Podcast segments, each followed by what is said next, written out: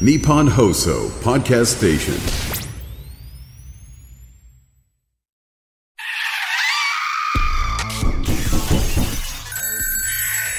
島田秀平とオカルトさん島田秀平とオカルトさん島田秀平とオカルトさん第145回の配信ですさあこの番組とかね、えー配信はあの収録でいつもねやらせていただいてるんですが、えー今日は新年明けてですね最初の収録になってるんですよ。でやっぱりね、あのー今年2024年年が明けまして本当にこう痛ましい本当にですね大変なことが続いていますけども、あのーまあね僕も個人的にですね、えー皆さん、あのー何かね今本当にこう不安でまだまだね辛い思いされた方多いと思うんですが、えーできること一緒にねあの考えてやっていきたいと思いますので一緒にね頑張っていけたらと思います。そして番組の方はですねあのいつもと同じように不思議なお話はい怖面白い話ですね皆さんに楽しんでいただこうということでやっていきますので今年もぜひよろしくお願いいたします。さあ、あの、先日1月の8日が成人の日で祝日だったんですね。で、聞いたらあの番組のなんかスタッフさん、え、AD さんでいいんですかねあの、一人成人式迎えたという方いらっしゃって。いや、あの、そうなんですよ。僕自身ね、あの、成人式の時はもうお笑いやってたんで、仕事でね、地元長野県の成人式行けなかったんですけど、成人式の思い出っていうと、やっぱりね、この自分が成人式に呼んでいただいて、なんか余興っていうか、あの、例えば、号泣漫才師時代はなんかネタをやりに行く。で、まあ、手相やってからは手相のトークショー、開運トークショーとかでね、呼んでいただいて、新成人の皆さんの前でステージやるっていう。だからそっちの方がね、もう思い出多くなってるんですね。で、いろんな場所でね、こういうまあネタとか余興とかステージやらせていただくんですけど、まず言えるのがね、あの、学園祭って一番やりやすいんですよ。やりやすいって言っちゃあれですけど、もう、花からもうお祭りでも盛り上がってるんで、すげえ何言っても受けるみたいな。すっごいやりやすい感じなんですね。で、一番大変なのがこの成人式なんですね。やっぱりあの、中にはね、新成人で、ちょっとこう皆さんとお酒飲んで、ちょっと酔っ払ってなんて方もいらっしゃったりとか、最近あんま聞かないですけどね、なんかこう、荒れた成人式みたいなので、やっぱりこう、会場がざわざわしてる。で、やっぱ考えたら、久々に友達と会うわけですよ。で、おい、久しぶりとか言う時にね、なんか、いやいやお笑い芸人出てきてなんかネタやっててもそっち見ないっすよね。とにかくこう、ちょっとこう、ざわざわしてて集中して見てもらえない中やるのが成人式みたいなイメージだったんですね。で、その号泣時代忘れもしないのがですね、もう20年ぐらい前ですけど、出てったら、まあ、地方のね、成人式だったんですけど、一番前に、あの、袴姿の方がですね、あの、模造刀の日本刀を持ってまして、で、さらにあの、日本酒を左手に抱えて、ああ、これなかなかだなと思って。で、そこの時に行ったのが、えー、僕ら号泣と先輩の抜群さん、あとね、当時まだ入ったばっかりっていうモノマネ芸人の堀の3組で行って、なぜか順番が抜群さん、号泣、堀っていう、先輩からやっていくって変な順番だったんですよ。で、抜群さんがまず出てったら、もうその日本刀を持ったね、新成人の方がもう舞台上がってきちゃって、もう、あの、楽しくて盛り上げようと思ってんですけど、なんか、わーみたいな。で、抜群さんもなんかネタがうまくできなくって、なんて感じで、ちょっとなんか、なんならもう時間、15分とかっていうところもう10分ぐらいで帰ってきちゃったんじゃないですかね。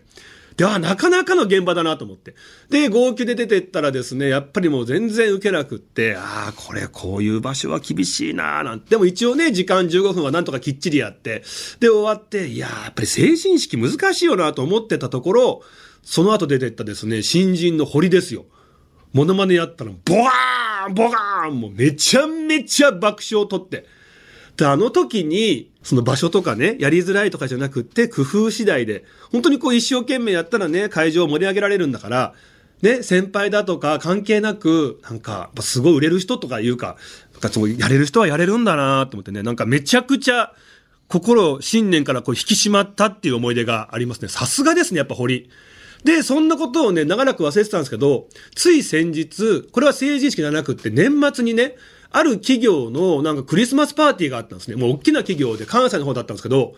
う1000人規模。もう社員の方だけじゃなくって、あの、ご家族の方とか、あとお客さんなんかも含めて、で、その1000人規模の方がですね、あの、もう立食パーティーで、で、お酒飲みながら、かなかなかこうね、聞いてもらえないって、まさにあの時の成人式みたいな雰囲気だったんですね。で、さらにご家族もいるんで、前にはね、あの、ちっちゃなお子さんたちがね、100人ぐらいいるっていう。で、お子さんたちがステージどんどんどんどん上がってきちゃうみたいな。で、うわ、これも、だから最近ね、手相のトークショーありがたいことにいろいろ読んでいただいて、まあ、自分なりにね、結構こう、スタね、あの、会場降りて手相見てなんて感じで結構こう盛り上がってやれてるなと思ってたんですけど、もう全く手応えなくって、う久々に、ああ、もう心折れちゃって。でも時間はなんとかやりきって、ああ、でもなんか盛り上げられなかったなって思ってた後に出てきたのが、クールポコ。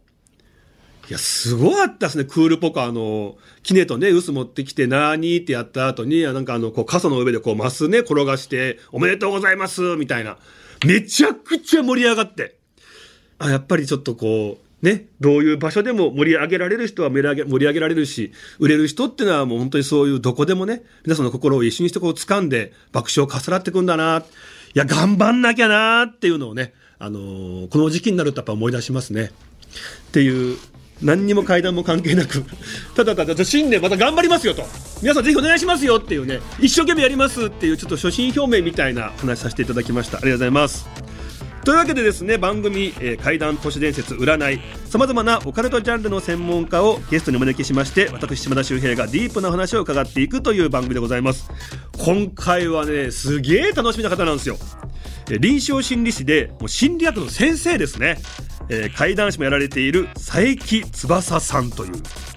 あのー、番組にも出て出ていただきましたけどあの呪物コレクターの田中俊之さんも絶賛っていう。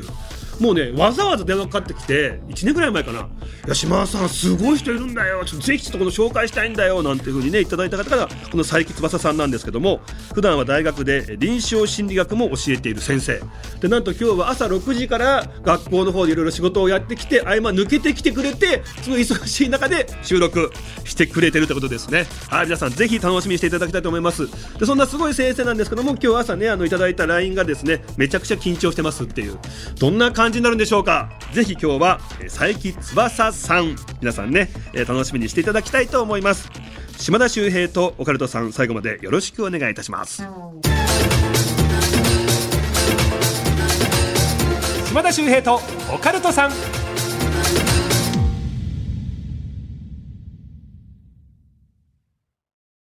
ようこそ闇の世界へ。それはこの街のどこかで誰かが体験した秘密の物語。怖いライトゾーン。福原遥がご案内します。詳しくは日本放送ポッドキャストステーションで。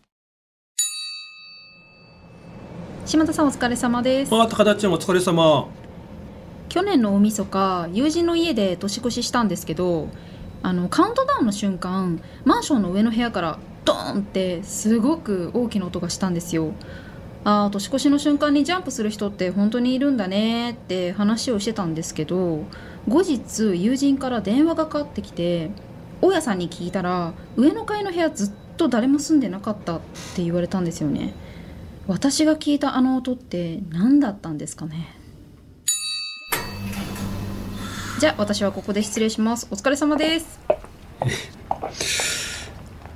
島田秀平とオカルトさん。これ遠洋漁業をされてる漁師さんから聞かせていただいたお話なんですけれども、はい、遠洋漁業あんま知らない方も多いかなと思うんですけど、まあ、遠い海まで行ってしばらくそこに滞在して、えーまあ、漁をするっていう過酷なお仕事なんですよね、うん、で聞いたら本当に大変みたいでもう波というよりはもう壁みたいに見えるんですって。水の壁が迫ってくるような環境でこう漁をしたりとかでしかもそこで数日間過ごさなきゃいけないんで、まあ、とにかく大変だって。そんな中でも一番まあ大変な出来事っていうのが誰かがこう海に落ちちゃった時っていうのはまあとにかく大変らしいんですね、えー、乗ってる人みんなで一生懸命こう探すっていう。でこの方もそれ経験したことがあるらしいんですよ。でその時、まあ、真っ暗、まあ、誰か落ちたってなった時にみんなで探すらしいんですけどやっぱり見つかんないんですって。で海面一生懸命ライトで照らして探すんですけどだんだん探してるうちにこの海の荒れ具合早く引き上げないと他の誰かが落ちるんじゃないかっていう、そんな状況になってきたらしいんですね。ただこの中止の合図を出せるのが隊長さんと呼ばれてた責任者の方1人だけ。でこの方がなかなか終了の合図を出してくれないっていうんですね。ダメだまだ探せっていう感じでこうずっと探させると。そのうちこのお話してくださった方はいやこれ以上やったら危ないっていうことで隊長さんとまあ言い合いになったらしいんですよ。あ本当にこうね人が落ちてしまってやっぱりこう助けたいって思いはあるんだけど二次被害ってところもあるからそこである程度のところでっていうまあ苦肉のね決断を苦渋の決断をっていうことですよね。そうなんです。きっと隊長さんもやっぱりその方を助けてあげたいっていう気持ちもあるだろうし事故を起こしたくないっていう気持ちもあるだろうしっていうので、まあ、そこで言い合いになったらしいんですよね。で言い合いをしてたら急に海が静かになったっていうんですね。それまでものすごい荒れてたのに一切波が立たなくなってなんだろうと思って見てみると完全な凪の状態になってたっていうんですよ急に凪。でそういう時の海の色って真っ黒らしいんですね。青とかじゃない。黒。で空も曇ってるからとにかく暗闇が続いてるっていうようなそんな状態になって2人とも一瞬止まったらしいんですね。そしたら次の瞬間船の右側から何か海面からこう出てきた。はい。でその漁師さんの言葉そのまんま借りるんだとしたらものすごく大きな子供が海から出てきた。子供？子供、はい。海から出てきたっていうんですね。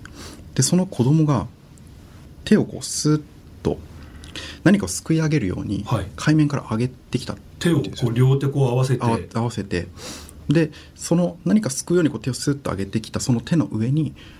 落ちてしまった同僚が乗ってたんえです。えでそれ見た瞬間あ海の神様って本当にいるんだなって思ってものすごいこう感謝と畏敬の念じゃないですけどそんなのがあってこうフリーズしてたっていうんですよね。そしたらその大きな子供そのまま手をスッて上に上げるとこの乗ってた仲間をパクって加えてそのまま海に沈んでったっていうんですよそれ見ててあまりの時に何も言えないでいたら隊長さんが本当にちっちゃい声で「もう探さなくていい」って言ってそのまま帰ってった。だからあの時少なくとも自分と隊長は同じ何かを見てでしかもそれが決定打になって、まあ、その決断をすることになったってあれを見てから、まあ、ちょっと海っていうものへの怖さっていうのが増えたんだけどそれでもやっぱり俺海から離れられないんだよなって言って今もまだ海に関わるお仕事をされているっていうまあそんな話を聞かせていただきました。いやちょっと本当に驚きというか、まあ、過酷なねお仕事で、まあ、本当にこうじゃあ結局助からなかったというそとても残念な結果になってしまったわけですよね。そこはちょっと残念な結果で終わったみたいな。すごく不思議なのが大きな子供がそのね落ちてしまった方をくーっと手にね乗せてすくい上げてくれたのでこれで船の方にどうぞって助けてくれるのかなと思いきやパクって加えていなくなっちゃうってことなんですね。なんか途中まではすごくいい存在みたいな感じがするんですけど、えなんかそれだけ聞くとちょっとこうわざわざ見せてから加えていくってとこも悪意あるような感じがして。悪意なのかもしくはもう助からないからっていうことでなかなか決断ができなかったところに諦めてっていうことだったのかっていうね。反対にそこをこう決心させて、うんこれ以上犠牲が出ないようにっていうように振る舞ってくれた可能性っていうの。ただ本当にまあいずれにしても不思議な存在、まあね、本当にこう緊迫した場面なのでもうちょっとそういう見間違えとか何かっていうこともあるのかもしれませんけどでも不思議な経験存在を見たわけですね。そこまでやっぱり強く反対してた隊長さんもそれでこうスッとあもう大丈夫。もういいっていうのを吸ってたっていうのが気になるところですよその同じも隊長さんっていうのはそういった存在を以前も見たことがあったんですかね？あどうなんでしょうね。もしかしたら何か話で聞いてたりとかしたのかもしれないですよね。そういうのいるみたいな。いやーちょっとあのー全然想像もできないようなお話で。いやちょっとあのはい。さすが佐伯さん。いろんなお話をお持ちなんだなと思ってびっくりしました。ありがとうございます。ありがとうございます、はいというわけで今回ゲストですね。えー佐伯翼さんにお越しいただきました。ありがとうございます。よろしくお願いします。なんですか？あの朝一のめちゃくちゃ緊張してますっていうライン。やっぱ緊張しますよ。僕毎回？千葉さんとご一緒するとき緊張しますもん本当毎回。だってね、もう心理学の方もね、学校で教えてって先生じゃないですか、はい。といろんな場所でお話もされてるわけですよね。それはこう、別にね、ちょっとここで階段話すぐらいだったらって思うんですけど、全然違う。僕一番多い講義でも100講義で150人ぐらいいるんですけど、はいはい。緊張しないですもん。僕 いやでもね、本当にやっぱりこう、心理学といいますか、臨床心理学ね、いろいろこうね、まあ、教えてらっしゃるぐらいで、そういった人間のね、奥深さとか、なんかその、さらにね、ある、なんかこういう怖さなんかも知ってる佐伯さんならではの会談って本当多いですよね。あありがとうございます。確かにちょっと違う角度の話ができたらいいなとは思いながらいつも喋ってるんですけどちょっとね、あの、プロフィール紹介させていただきますと、番組初登場ありがとうございます。え現役の臨床心理士としまして、普段は東京の大学で臨床心理学を教えてらっしゃるという。で、怪談最強戦2022で怪談師デビューって最近なんですね。本当に最近です2022なのでまだ丸2年経ってないぐらいです、ね、そうなんですね。で、以降、怪談イベントなどで、え心理学で怪談をより面白くをテーマに、まあ、怪談と心理学の共存を目指して活動してらっしゃるっていうね。怪談と心理学の共存？今心理学が否定に使われること多いんですよ怪談の。え、どういうことですか？あの心理学ってこうそれこそうつ病とかがよ世にこう知れ渡ってきて、はい。まあ、心の病気ってあるんだなっていうのが、まあ、ある程度分かってきたじゃないですか、うんうんうん。でもなんか中途半端にこう知られちゃってるなっていうところもあってだから例えば変なもの見たっていうとあじゃああの病気で幻覚でしょとかっていうようにまあ、雑な答えとして使われちゃうことも結構あるんですけどでも正しく知るとちょっと違うその病気だとそういうのは見ないよとかっていうのがこう出てきたりするので。なるほど、はい。い、や面白いのがあの月刊ムーってあるじゃないですか、はね、あの不思議なね、まあ、オカルト雑誌ですけどもムーの愛読者の中に意外とあの最先端のですねあの科学者の方とか学校の例えば物理の教授とか、そういうこと結構愛読者多いらしいんですよ。で、なんでかって聞くと、そういうふうにも科学を突き詰めている方からしても、やっぱ世の中ってわからないことって多いよねっていうので、やっぱそういう方に興味ある人多いらしいんですね。ちょっと似てるかもしれないですね。心理学っていうのを突き詰めて勉強してる佐伯さんでも、いや、人間こうならないよね。これは心理学でも説明できないよねって部分がやっぱあるのかもしれないですね。なんかすごい気持ちわかりますなんか科学者だからこそなんだと思うんですけど幽霊なんているわけないっていうのって結構まあ雑な答えというかいないならいないでちゃんと理由をこうつけてくれよっていうそういう科学者の方たくさんいるんだろうなと思って。だからそういうこう一般的にはオカルトとされてるけどまだ明らかになってない科学なんじゃないかみたいな風に考えてる人たちが多分そういう風に見てるのかななんて思うと。え、階段に興味持ったきっかけって何なんですか？きっかけは本当ちっちゃい頃に僕昔からそういうこう不思議なことが好きだったんですよね。あのちっちゃい頃、まあ、おばあちゃんがいろんな本読んでくれてたんですよ、はい。それこそあの本当にあの動物の図鑑みたいな科学の本から昔話みたいな、うん。あのものまでいろんなの読んでくれてたんですけどその中にあまりこう一般的ではないけど多分古い怪談を集めた本みたいなのがあって、それが面白かったんですよね、なんかこうそんなこともあるんだなんて思いながら聞いてて。でそこからどんどん怪談好きになっていってで本とかも読んでたんですけどそれだけだと足りなくなって周りの人に聞くようになってっていうようなそんな入り口。で階段の方はじゃあ好きになりましたって分かるんですけどお仕事でこの心理学を選ばれてるってこの理由は何なんですか？あそれは、えっと、でも近いものがあってずっと子供の頃から未知なものが大好きで、うん。中学生の時に僕夢がいくつもあったんですよ。あの例えば海の底になんか巨大な生物がいるかもしれないから知りたいってことで 海洋生物学者もなりたかったしあと宇宙の壁がどうなってるのかもやっぱ知りたくて 宇宙飛行士になりたいしとかっていろいろ夢があったんですけどその中の一つにで同じぐらいの謎としてこう隣にいる同級生が何考えてるのか本当は分かんないよなと思った時があってでそれ以外のものを見比べた時に多分僕海の底にいる巨大生物は写真見たら満足できるし、宇宙の壁に関しても多分論文読めさえすれば満足できるんですけど心理学だけは多分関わってないと分かんない領域かなって思ってかなり早い段階で心理学やろうって決めちゃいました。えいつぐらいの段階ですか？中学2年生とかの時に読んだ本でも決めたので多分それぐらい面に白いですね。ただなんか今聞いてて思ったのが、ね、あの海の底ですよね、で海の底ってね地球上で一番解明されてない場所だってこう言いますけど、まあ、そこに興味持つとかあと宇宙に興味持つとか、なんかこうまだ解明されてない、ちょっとこう何か本当かどうかみたいな部分がやっぱお好きなんですね。大好きですね。もうそれだけで生きてるみたいなところあります。ただそんな中いろんな不思議が世の中あるんだけど人間の心がやっぱ一番不思議だっていう結論にも来てるわけですもんね。そうですね、うん、人間の心だけなんか他の科学とは違う関わり方しないとわなんか分かんないような論文読んだだけじゃちょっと分かんない世界なんじゃないかなってえそんな佐伯さんからして一番怖いものって何なんですか？一番怖いものですか？僕そこまで言っといてあれなんですけど僕海の中にいる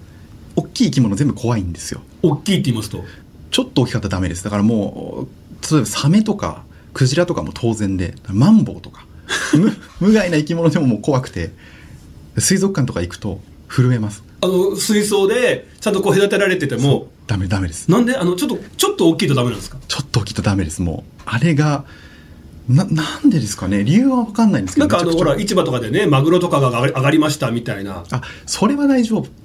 あ分かりました。今ので。多分水中だと絶対勝てないじゃないですか。もうあのた 例えばですけどパッてライオン出てきてもなんかギリギリ逃げられそうな感じするんですけど。ライオン？ライオンはい。ほうほうほう。でもここの空間水で満たされて、はい。一匹パッてなんかサメとか放たれたらそれは話違うなっていう、まあその怖さなのか。あー。でもマンボウとか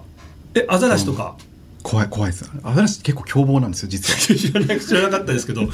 じゃあなんかもう襲われて水の中にいた時にちょっともう逃げきれないなって思うところがもう怖いっていう。そうですね。そこが怖いのかもしれないですね。広がってマンボウとかも怖くなっちゃってるのかもしれないマンボウも。じゃあなんかいろんな会談のね今イベントも出られてますし、ね、コンテストなんかも出られて好成績を収められてますけど、でね、会談の話とか。でもね心理学者だからもういろんな人間のね一コアも知ってるじゃないですか、でも一番怖いのはマンボウでいいですか？いろいろ聞いた上で一番怖いのはマンボウで大丈夫。で すそういう目線でこれから会談聞かせていただきます。絶対邪魔でしょ。こいつマンボウ怖いと思ってんだな。いやーでもね、皆さんぜひね、はい、人のそういった裏側までね、知り尽くした佐伯翼さん。もういろんなね、会談のイベントもね、出られてますんで、あと YouTube の方もやられてますもんね。ままだやってないんですよ。あごめんなさいやってなかったでしたっけ？それもやるための今準備中です。はい。それね、ちょっとまた近々近々。は、はい。い。ごめんなさい、本当に。普通に、普通に今天然のミスであす。天然のミス。だ、そう 怖いでしょ？いやこ怖いです。天然のミスが一番怖い。いや、そうなんですよ。えありがとうございます。でもあのやる予定ではあるので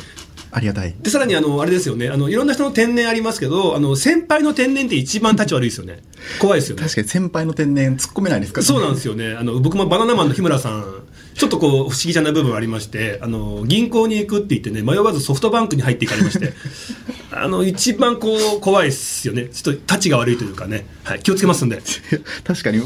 怖いですねそれそのレベルだったら僕ちょっと多分何も言わない方を選ぶと思うんですそうそうそう。あの、ね、しばらく見た後に、あの、ATM なかったっておっしゃってましたけど。じゃあ、この後は、人にまつわるこういう話ですか？あこの後はちょっとこう心理学が入るようななんか知識を正しく持ってほしいなみたいなのと関わるようなお話ができたらなと思ってますはい。佐伯さんならではの怪談話、この後ね、一つ披露していただきます。お楽しみに。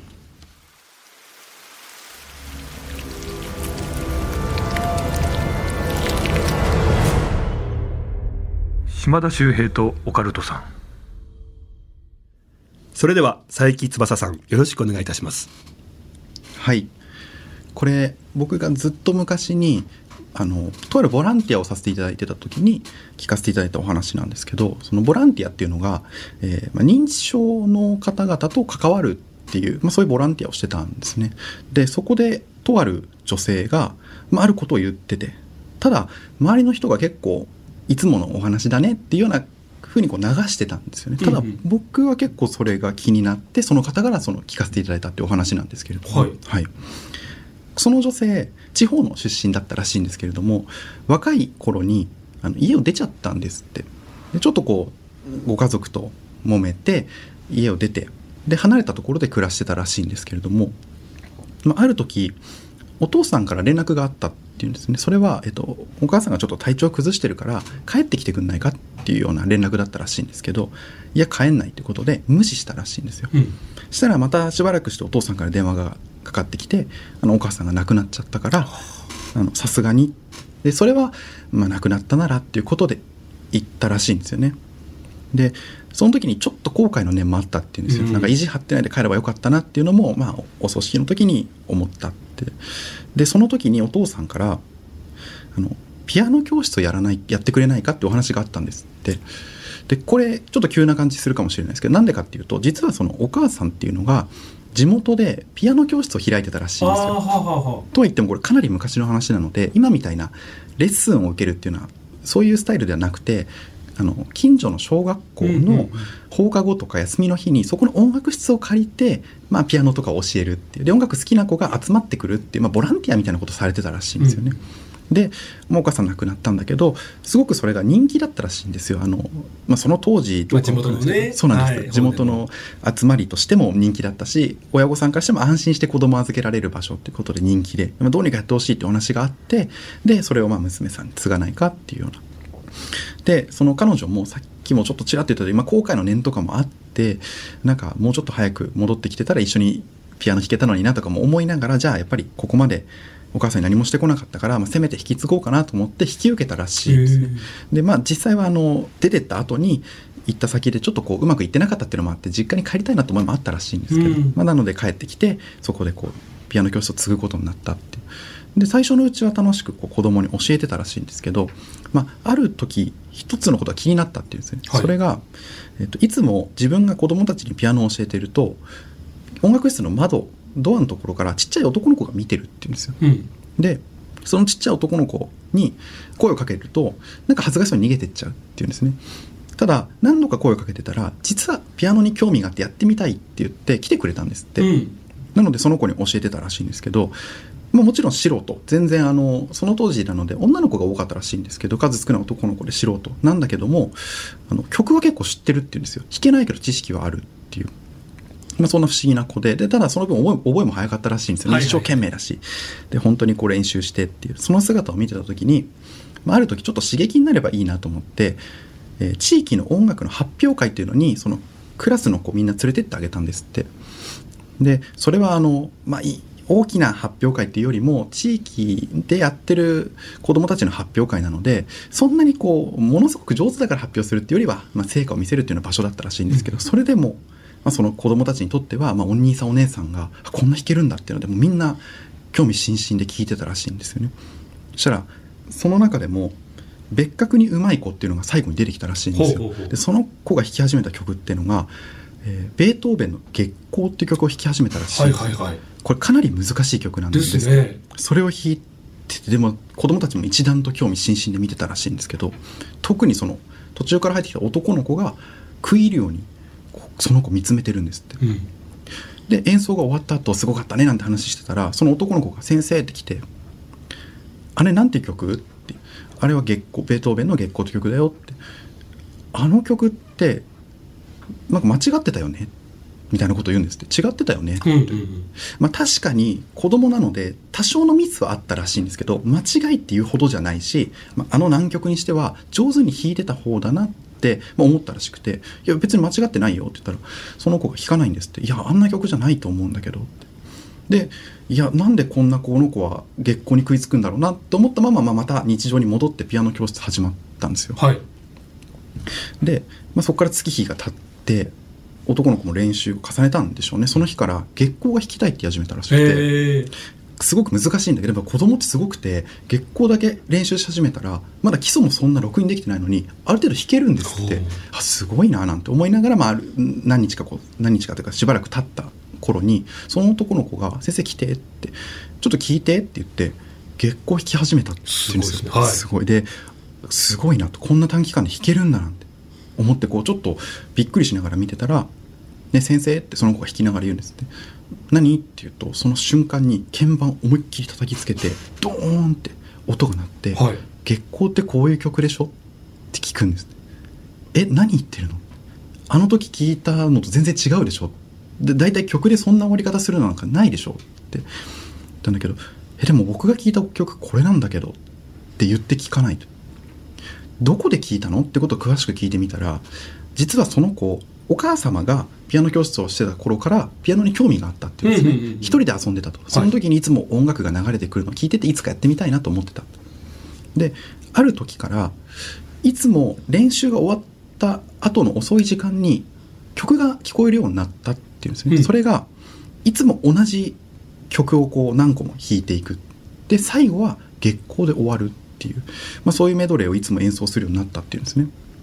で気になって音楽室覗きに行ったことがあるっていうんですよ。そしたら女性が一人でピアノを弾いているそれ見てああれが多分先生なんだなって思ったって。でその特徴を聞くと自分のお母さんにそっくりはいなんですって、はいはいただもうちょっと深く聞いていくと一番最後にその演奏を聞いた日っていうのがお母さんが亡くなった後だったっていうんですよ。はい。だからお母さん亡くなった後もその部屋で誰かがピアノを演奏したのを聞いてたって言うんですね。でその話を聞いてすぐお父さんのとこ行ってお母さんなどうして亡くなったのっていうのを詳しく聞いてみたら実はお母さんその音楽室で亡くなってたらしいんですよ。おそらく、まあ、あのなんで亡くなったのかっていうのはお父さん話してくれなかったらしいんですけどご病気か何かでそのピアノを演奏してる途中そこで亡くなってしまったらしい。だから彼女はお母さん亡くなったピアノでいつも子供に音楽を教えてたってことに気づいたらしい、はいはいはい。でそんな話聞いたから彼女もちょっとこう切なくなっちゃってもっと早く帰ってきたかったなって思いがより強くなって夜あの、まあ、練習が終わった後ですね一人でピアノ弾いてたんですって。うん。で弾きながらずっとお母さんのこといろいろ思い出しちゃってその亡くなった後もここでピアノ弾いてるってよっぽど大切にしてたのかなとか何が伝えたいことあったのかななんて思いながらピアノ弾いてたらしいんですけども涙が溢れてきてそのまんまピアノに彼女もこう倒れるみたいにこう突っ伏しちゃったらしいんですよ、その時にある違和感を抱いたっていうんですよ。違和感。彼女突っ伏すためにこうピアノにそのまま倒れ込んだんですけどその時に鳴ったピアノの音とあの時子供が「先生月光ってこういう曲だよね」って言って教えてくれたっていうかあの聞かせてくれた月光のジャーンって音明らかに音量が違ったんですって。違った。違った。であの男の子が叩いた鍵盤の方がはるかに大きな音が鳴ってたっていう。ん。です、気になって自分でその後何度か鍵盤叩いてみたんですけどあれ相当力込めて思いっきり鍵盤叩かないと鳴らないような音だったんですって、うん。だから多分ここでお母さん演奏してたのは間違いないだろうけど病気か何かで急に体勢を崩しはいはい。てそのまま倒れたんだとしたら、あんな小さな音では済まない。少なくともあの音鳴らすんだったら後ろから誰かに思いっきり叩きつけられるような頭を叩かれてそのまま叩きつけられるような威力じゃないとあんな音鳴らないってことに気づいて私のお母さんって誰かに殺められたんじゃないかって思ったらしいんですよね。でそこからそのおばあさんはその思いをずっと抱いたまんま過ごしてきて、なので最初に言ってたその何度も何度も言ってることって私のお母さんは殺されたんだってことをずっと言ってたんですよ。ただ周りの人はまあまあまあまあっていう感じでこうあんまり聞いてはなかったんですけどこれ一個ポイントがあってちょっとなんか心理学の話になっちゃうんですけど認知症っていうのも今今結構増えてる病気なんですけど記憶がなくなると思ってる人いるんですよ。はいはいはい。そうではなくて認知症の人がないのってさっきなんですよ。まあその種類にもよるんですけど、多くの場合さっき。なんでかっていうと例えば今お腹空いたから食べたいとかって今はあるじゃないですか、はい。でそれより昔例えば戦争のお話とかもいいろいろしてくださりますけどあれも確かな記憶がある。でさっきご飯食べたっけとかっていうふうにさっきの記憶がなくなっちゃうっていう、うんうんうん。だから昔の記憶っていうのは結構しっかりした記憶を持ってることが多い。んですよ、はいはいはい。はいこのお話もそんな風に認知症だからで片付けられるっていうよりは実はまあでもそのおばあさんは何かを体験されていて本当の話を一生懸命最後にしてたんじゃないかなってそんな風に感じたお話いやちょっとあの何なんだろうこのね月光というねなんか曲をね男の子は違う風に演奏してその最後のジャーンっていうのは何なんだろうかって。あそれもしかしたら最後亡くなってしまった瞬間にバンと鍵盤を叩いてしまった音だったのかなとかって思ってたらまた違う可能性もあるようなっていうなんかどんどんどんどんいろんな怖さが出てくるお話ですよね。ちゃんと途中まで僕結構感動するお話なのかなと思って聞かせてもらってたんですよ。最後ちょっと怖かったですよね。何なんでしょうね。でそのね、まあ、演奏を聴いてたからね男の子からすると月光というのはそういう曲に曲。なってるっていうのもね。な何度も多分それを1回だけじゃなくて何度も多分聞いてたんですよで終わり方が毎回それだからっていうのを。ってなるとちょっと階段的な要素入ってきますよね、そうやって、まあ、もしかして命を終えてしまったんだとしたらその瞬間を繰り返していて、まあ、幽霊が演奏していた演奏を男の子はずっといつも聴いてたから、ああこういう曲なんだっていうふうに思ってた。でその音が明らかに強い音だっていうことなんですね。その何度も聞いてたのが毎回そこで終わるっていうのも今のなんか最後のコードを繰り返すっていうところとちょっとつながるなって最後まで弾けないっていう状態にあるみたいな。いや確かにちょっとこうね認知症の方昔のことはねすごく鮮明にねそうなんですよ。理路整然と話される方っていらっしゃるって話も聞きますけど、人の脳みそってちょっとまだブラックボックス的なところがあったりするので解明されてないことが起こってる可能性もありますけどでも認知症の方って完全にこう忘れてしまったわけじゃなくて頭にもやがかかってるような状態って表現されることがあるんですよね。はい。なので忘れたというよりはなんか思い出せないぼやぼやしてるけど今日はちょっとはっきりしてるって日もあったりするのが辛いんですよ。あのだからこそちゃんと思い出す時もあるからあなんでこういうことやっちゃったんだろうとかそういうふうにこう感じるっていうのも辛さの一つだったりします。いやありがとうございます。いいやちょっと僕もね母がもうね割とこう年老いてきてるんでねやっぱりみんな一言じゃなくて、うんいつかそういうことがあるかもしれないっていう中でねちょっとそういうことも一つね考えるきっかけになったらいいですよね。安本さんありがとうございます。えー、島田秀平とオカルトさんそろそろお別れのお時間になってまいりました。この番組あなたからのメールお待ちしております。あなたの周りで起こった不思議な出来事地元でささやかれているオカルト情報島田秀平に聞いてみたいことゲストに呼んでほしい人。あとリスナーの留守電怪談あの短いですね。留守電に入ったら嫌だなーっていう怪談あったら送っていただきたいと思います。メールの宛先 OCT アットマークオールナイトニッポンドットコム。OCT アットマークオールナイトニッポンドットコムです。さあ佐伯翼さん次回もお付き合いいただきます。お願いいたします。はい。よろしくお願いします。もうだいぶ緊張は解けました。いや今の一瞬で伝わったかもしれないですけど緊張してますですよね。お願いしますをあんだけちょっとこうたどたどしく言う人いるのだ。いるいるのだなって、まあ、僕も収集つかなくなっそうですね。どっちももうぐちゃぐちゃになっちゃいますけど。はい。でももう次は緊張せずにいけますかね？リラックスして話せるように。はい。自分を信じます。次回もお願いいたします、はい。よろしくお願いします。島田秀平とオカルトさん次回もお聞きください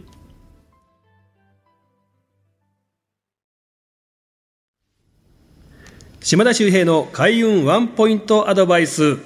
さああの今年ね始まったばかりですが仕事そして勉強頑張りたい方多いんじゃないでしょうかね。えそんな方にねぜひねお勧めしたい開運情報をえー今回紹介したいと思います。あの風水でですね勉強や仕事運にご利益があるのが、えーお城や山なんですね。ぜひね、えーデスク例えば勉強部屋とかですね、えー城や山のね、まあ、写真とか絵飾ってみてはいかがでしょうか。であとまだねあの新年始まったばかりですが今年のカレンダーをねまだ選んでないという方ぜひね山とかお城のね、まあ、写真だとか絵とかそういった図柄のね、えーデザインのものもありますんでねえー今年仕事や勉強頑張りたい方は山とかお城のですねカレンダー選んで飾ってみてはいかがでしょうか。島田秀平とオカルトさん。